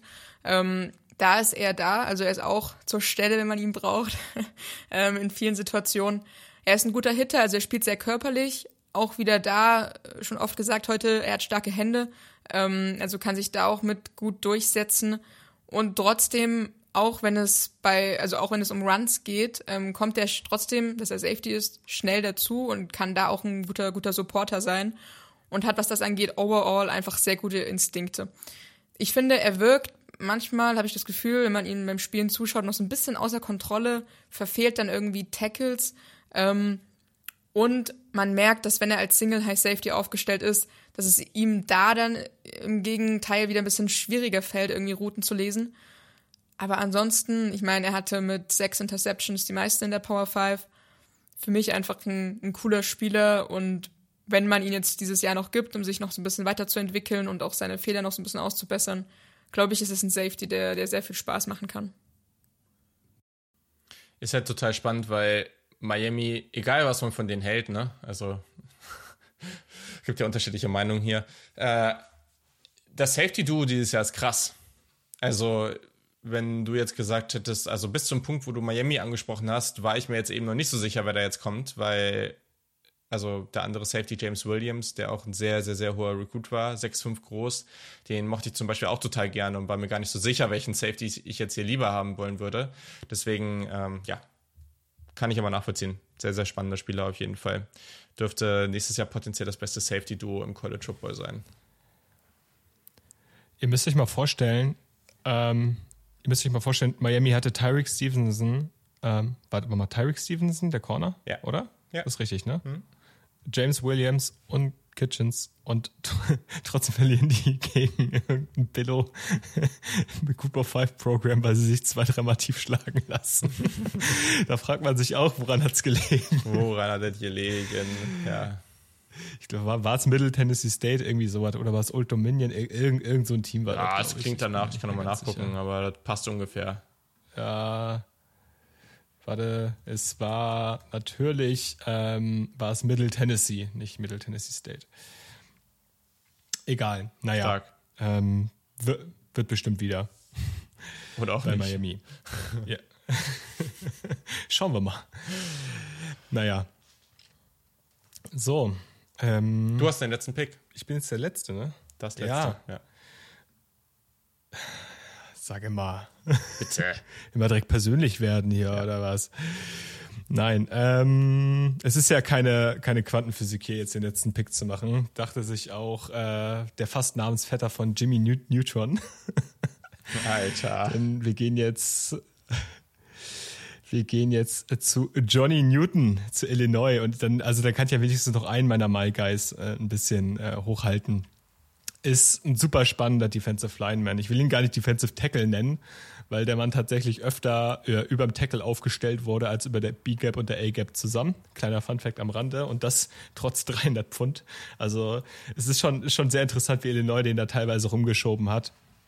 Ist super agil für seine Size und für seine Körpermasse. Ähm, ist halt ein Spieler, der so Einzelheiten hat in seinem Spiel, die ihn aktuell noch dazu, also noch limitieren, in die allerhöchste Stufe quasi aufzusteigen. Das ist in meinen Augen so ein bisschen die Kombination aus Explosivität mit dem ersten Step und ähm, ja, Snap Anticipation. Da ist er in meinen Augen oft noch zu spät. Aber wenn er das hinbekommt, dann ist er oftmals richtig quick und dann ist er auch richtig quick unter unterwegs und auch sehr, sehr agil. Also ähm, der mhm. kommt teilweise über die Edge, was man so einem Dude da gar nicht zutraut, ähm, weil der halt einfach eine viel zu hohe Masse hat. Äh, nicht eine viel zu hohe, sondern eine sehr, sehr hohe Masse hat wo wir wieder bei der Physik wären, ähm, ist unfassbar versatil einsetzbar, habe ich gerade schon angesprochen. Ich mag seine Handcounter, die er dann teilweise bringt. Ähm, ist einfach einfach ein sehr, sehr interessanter Spieler und ich bin mal gespannt, wie die NFL so einen Spieler sieht, weil das irgendwie weiß ich nicht genau, was das ist. Ich meine, Mason Smith wurde auch viel auf Edge eingesetzt, aber mhm. das ist nochmal ein anderer Bodytype gewesen. Der sah dann auch ein bisschen aus wie so ein Edge, halt wie ein schwerer Edge, aber wie ein Edge. Und äh, Johnny Newton sieht halt aus wie ein Defensive Tackle, der dann plötzlich über dem Tackle, über dem Offensive Tackle steht. Und mal gucken. Ich würde gerne mehr von ihm Inside sehen, weil ich ihn da auch ganz gerne mochte teilweise. Ähm, und wenn er da improven kann, wird die NFL ihn auch sehr, also ein gutes Stück lieber mögen. Aktuell ähm, hat er wahrscheinlich auch von seiner Positionierung in der Line ein bisschen profitiert, gerade was so die Production angeht. Yes. Ja, es ist beeindruckend, muss man wirklich sagen, weil wir ja bei Illinois jetzt dieses Jahr schon wieder potenziell mehrere, zumindest mal Tag 1, Tag 2 Picks haben. Ähm, ein Spieler, den wir jetzt, glaube ich, gar nicht so auf, auf dem Schirm hatten, den habe ich vor ein paar Tagen erst äh, irgendwie mal rumschwirren sehen, aber dachte mir, passt dann auch, können wir nochmal was anderes reinnehmen. Ist ja auch Tavier Nicholson, äh, der Cornerback, also hier ist schon wieder jemand, der, der da irgendwie potenziell äh, in der Secondary früh gehen könnte. Mm, ja, Illinois wird da irgendwie so zur Defense Factory in der Big Ten. Passt irgendwie nicht so richtig, keine Ahnung, ist irgendwie komisch, aber ja. Ja, ich meine, das, das, lustig war halt auch das erste Spiel, was ich mir für ihn nochmal angeguckt habe, oder ich glaube, das war der erste oder zweite Step, war direkt ein Safety Blitz über Sidney Brown und mein Herz ist wieder, mein Herz ist wieder aufgegangen. Schön. Ja, ein weiterer Grund, weshalb ich in der kommenden Saison die Philadelphia Eagles ein bisschen mehr verfolgen muss. Ja. Yes, yes, yes, ja. Also wir haben natürlich noch ein paar weitere Spiele auf dem Board. Erstmal kurz, die wir gepickt haben. Kiel hat gepickt ähm, Linebacker Jeremiah Trotter von Clemson, Edge Dallas Turner von Alabama, Safety Andrew Mukuba von Clemson und am Ende Jason Newton von Illinois. Und Sarah hat gepickt Linebacker Barry Carter von Clemson, Conveck Denzel Burke von The Ohio State, dann war dann noch, genau, Mason Smith von LSU, der Defensive Tackle. Und Cameron Kinchens von Miami, der Safety. So, und meine Spieler, Jared Verse, Edge, Florida State, Kool-Aid McKinstry, Cornerback, Alabama. Und da war noch Penn State Linebacker Curtis Jacobs und Edge Jalen Tuimoloau von Ohio State. Das ist doch schon mal ganz solide. Wir haben immer noch einige Spiele auf dem Board gelassen. Ähm, zum Beispiel James Williams, Miami Safety, haben wir eben schon kurz angesprochen. Ähm, einer, der auch sehr spannend ist, da würde mich jetzt mal interessieren, ob jemand von euch den ähm, überlegt hatte zu ziehen. Äh, Cooper DeJean, Iowa, Cornerback, der ist eigentlich auch ziemlich gut und wird eigentlich ziemlich gehypt generell. Jemand da überlegt, den mal zu ziehen? War das irgendwie in der engeren Auswahl? Er? Da bin ich zu 100% transparent, den habe ich mir noch nicht angeguckt. Okay. Aber ähm, ich habe neulich, ich glaube, das war die Cover 3 Summer School mit Bud Elliott, gehört, dass das wohl ein Spieler sein soll, auf den man, ja, auf, bei dem man auf jeden Fall auf die erste Runde marschieren sollte. Ich habe es aber leider nicht geschafft. Okay. Also soll sehr, sehr überzeugen, auch gerade im Spring Camp. Ist auch jemand, der, also der, der ist schon, der ist schon super spannend. Ähm, und bringt auch so die, die solide Cornerback-Länge mit, irgendwie 6'1, war sehr aktiv direkt am Catchpoint, ähm, sehr, mit super viel Energie, gute, gute Instinkte, ähm, hier und da auch mal einen Picksticks rausgehauen. Also der, der ist so ein bisschen Gegenteil von Tui Moloau, auch wenn es eine andere Position ist, aber da findet es noch vielleicht ein bisschen mehr eine Fundamentals, aber die Instinkte für die Big Plays sind auf jeden Fall da und das sieht man ja auch ganz gerne. Also der dürfte auf jeden Fall Spaß machen. Iowa macht vielleicht an anderen Stellen nicht so viel Spaß, aber da dann schon. Was sind andere Spieler bei euch, die ihr noch auf dem Board habt, die, die jetzt nicht gezogen wurden, die ihr aber noch spannend findet? Ich kann, ich kann ja mal anfangen. Ähm, ich habe auf jeden Fall noch mein, mein äh, UCLA-Boy Layatu Latu hm. mir nochmal genauer angeguckt. Den hatte ich mir auch schon für den letzten Draft ange, angeschaut. Äh, ist einfach ein super Athlet, hat schon richtig breites Pass-Rush-Moveset, findet immer irgendwie Wege hin zum Quarterback. Vielleicht beendet er das Play dann immer nicht mit einem Sack, aber drängt den Quarterback auf jeden Fall aus der Pocket raus. Ähm, er ist jetzt nicht wie so ein JT einfach so ein Spieler, der super dominant spielt und gegnerische Tackles dominiert durch seine pure Physis. Ähm, der ist schon eher so ein Finesse-Spieler, der über seinen Speed kommt. Ähm, ja, dazu auch keiner, der jetzt irgendwie gegen den Lauf ein Riesenfaktor ist, hat zwar einen ganz anständigen Contain, aber mehr auch nicht. Ich finde Michael Holt Jr. noch ganz spannend eigentlich, also Defense Line. Ähm, ich glaube, er braucht noch so ein bisschen Playtime, er muss noch so ein bisschen sich beweisen, aber ich finde das, was man von ihm gesehen hat, fand ich eigentlich immer richtig cool. Also da gab es wirklich einige Highlights, die sich ähm, sehen lassen können. Und ich finde, er wirkt doch einfach wie so ein Wrecking Ball. ähm, deshalb, also ich glaube, ich glaube, er wird jetzt die kommende Saison nochmal noch mal sehr spannend. Yes auch der von Ohio State, das ist irgendwie, sind sehr viele Spieler von Ohio State jetzt gerade. Ähm, mal gucken, wie viele da am Ende wirklich jetzt äh, dann, dann auch äh, wirklich so hoch gehen können. Aber das wird dann für das nächste Jahr dann irgendwie schwierig, die alle zu ersetzen.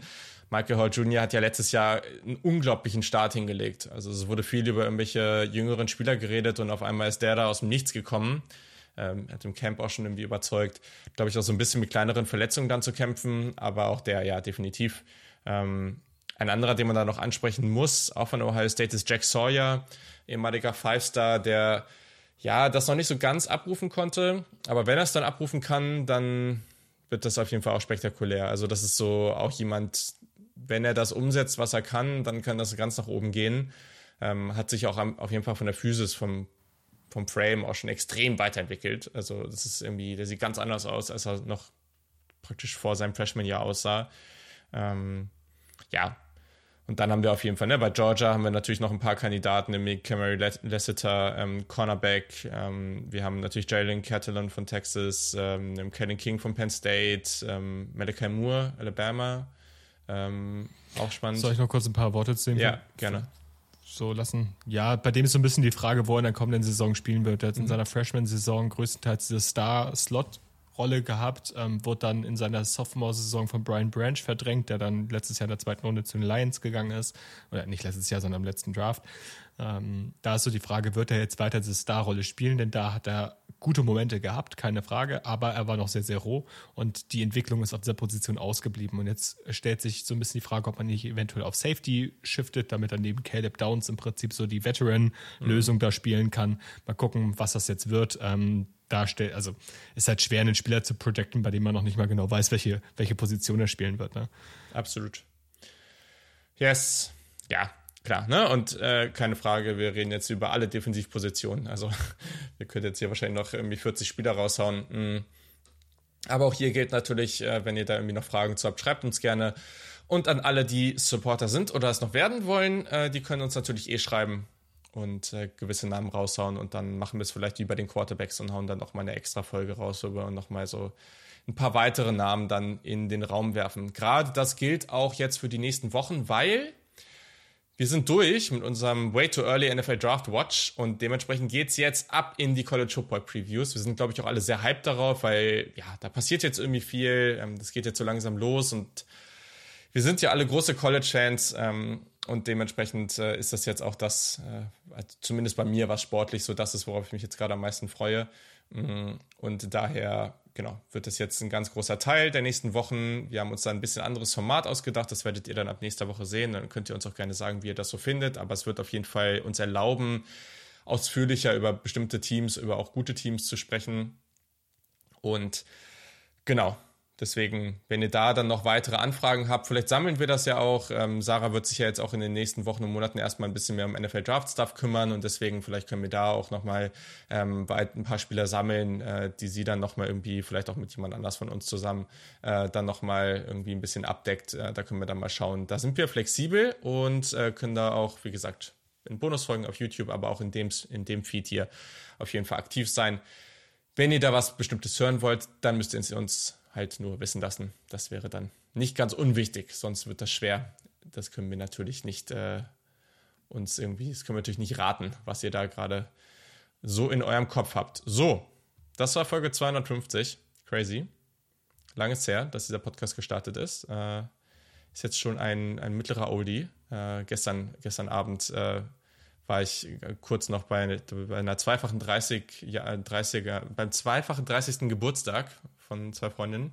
Äh, ich weiß nicht, was 250 äh, Folgen in, in, so in, in Jahren, was ist das dann?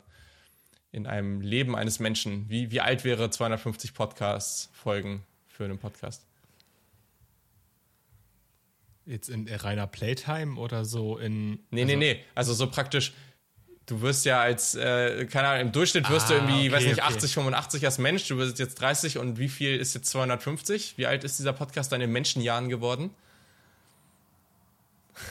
Würde sagen, wir befinden uns super, wir befinden uns noch voll in unseren 20ern hier. Hier ist noch richtig Party. das Ding ist, wenn man sich mal den Durchschnitt anguckt, du bist schon, ich glaube, wenn du bei einem Podcast, ich habe irgendwann mal so eine Studie dazu gesehen, wenn du in einem Podcast, ich glaube, mehr als zehn Folgen machst, oder fünf Folgen oder irgendwie so, dann, dann stößt du schon easy in die, in die höchste äh, 10% von allen Podcaster draußen, die es gab. Und wenn du dann nochmal weitermachst, irgendwie mit 20 Folgen oder so, dann bist du schon unter den Top 5%, was die, was von allen Podcasts, die jemals erschaffen wurden. Ähm, deswegen, ich glaube, wenn wir jetzt nach der Statistik gehen, dann sind wir wahrscheinlich irgendwie schon so 75. Oder in der späten Midlife Ja, genau, irgendwie, irgendwie in dem Alter. Ähm, aber wenn wir natürlich jetzt uns nur mit denen vergleichen, die irgendwie auch lange durchziehen und äh, ja, weiß ich nicht, äh, die vielleicht auch eine gewisse Anzahl an HörerInnen haben, dann äh, sind wir, glaube ich, noch äh, relativ entspannt dabei. Äh, ein Podcast äh, aus dem Baseball, den ich oft höre, ähm, Effectively Wild, ist, ist auch sehr, sehr nerdy, aber irgendwie auch cool. Die machen immer jeden Tag eine Folge und die verweisen dann auch immer sehr stark auf irgendwelche Folgen und dann immer, ja, damals in Folge 2179 oder sowas. Und ich denke mir immer nur so, ja, Leute. Aber ja. Das war schon so ein bisschen wie bei One Piece. Ja. Auch so, so unfassbar viele Folgen und keiner weiß mehr irgendwie, wo und was. Ähm, ja, ich, ich schicke euch allen demnächst so eine Karte, so irgendwie so, so eine Postkarte, so 75, aber stets jung geblieben oder irgendwie sowas. Sehr gut, sehr gut. Ja, cool, perfekt. Also, ähm, das war's von dieser Folge. Wenn ihr Wünsche habt für die College Football Previews, dann lasst es uns wissen. Etwa der Kick auf Twitter und Instagram. Sonst gibt es auch eine E-Mail-Adresse. All das findet ihr in den Show Notes. Folgt uns auch gerne privat, also privat unseren privaten Accounts auf Twitter und Co. Äh, von Sarah ein bisschen Titans. Stimmt, hier, du musst doch kurz erzählen. Du hast Kevin Bayard und Co. hier kennengelernt, hier diese Woche. Stimmt, da haben wir ja gar nicht drüber geredet. Das, wieder ganz, das war doch ein, das fühlt sich schon wieder an. Ein großes Erlebnis für dich. gealtert. Das war, ich habe es glaube ich immer noch nicht ganz verarbeitet, das habe ich schon wieder vergessen. Aber ja, tatsächlich, ich, ich durfte im Rahmen unseres ähm, The Zone NFL, äh, bzw. NFLPA-Drehs ähm, ein paar NFL-Spieler treffen. Ähm, unter anderem Josh Uche, Kevin Bayard natürlich, Michael Gallup, Gabe Davis. Gabe Davis folgt mir übrigens inzwischen auf Instagram an dem Abend gefolgt. Celebrity. Ich weiß nicht ganz genau wieso. ich bin, bin jetzt abgehoben. Ja. Ähm, Merkt man. äh, nee, aber, aber es war richtig cool. Also die, die Jungs allesamt sehr sympathisch, ähm, sehr coole Menschen vor allen Dingen auch. Also man konnte sich auch so ein bisschen abseits von, von Business und irgendwie Karriere und so von denen irgendwie unterhalten. Ich habe, ich habe, ich habe einen Ball von Gabe Davis fangen dürfen. Ähm, wow. Das ähm, hat, hat sich gut angefühlt.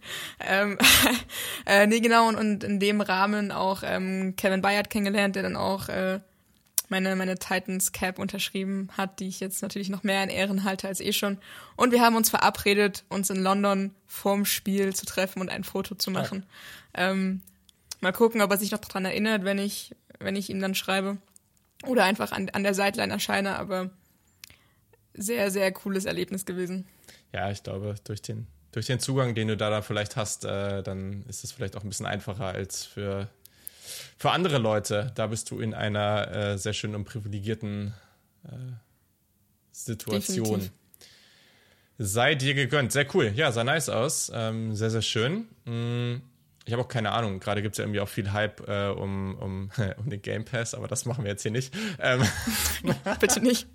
Ich dachte mir eh schon die ganze Zeit, geht die NFL-Saison diese, diese Woche los? Habe ich was verpasst? Warum ist das jetzt so wichtig, dass das jetzt gerade funktioniert? Aber egal, okay, anderes Thema. Ähm, aber ja, auch die NFL, ähm, die, die Spiele in, in Frankfurt, ähm, mal gucken, ob wir da wieder Zugang bekommen, auch über diesen Podcast. Das werden wir sehen, ob wir dann da sind oder nicht. Ähm, ich gehe davon aus, dass du da bist, Sarah, aber äh, genau. Ähm, ob der Rest von uns da ist. Äh, Luca ist ja, glaube oder nicht, glaube ich, Luca ist da schon in den USA. Mal gucken, ob wir das irgendwie hinkriegen und da ähm, ein paar Credentials oder so bekommen. Das wäre natürlich nice. Also, falls jemand zuhört, ne, ihr wisst, was zu tun ist. Also, okay, jetzt haben wir auch genug gelabert. Wir wünschen euch äh, ein schönes Wochenende, falls ihr das jetzt äh, in den nächsten Tagen hört. Und dann hören wir uns nächste Woche. Wann schauen wir? Wir machen jetzt auch gerade so ein bisschen die Planung für die nächsten Wochen. Dann können wir das auch ein bisschen besser vorhersagen. Und ja, dann geht es jetzt ganz steil in Richtung College Football Saison. Wir sind richtig hyped und in diesem Sinne bis zum nächsten Mal. Tschüssikowski, ciao mit Au, tschö mit Ö. Bis bald, Trian. Tschüssi. Das war jetzt nicht so kreativ, aber okay. Das, Luca ist auch nicht da. Ist okay. Bis euer Olli Geißen. okay. Ciao.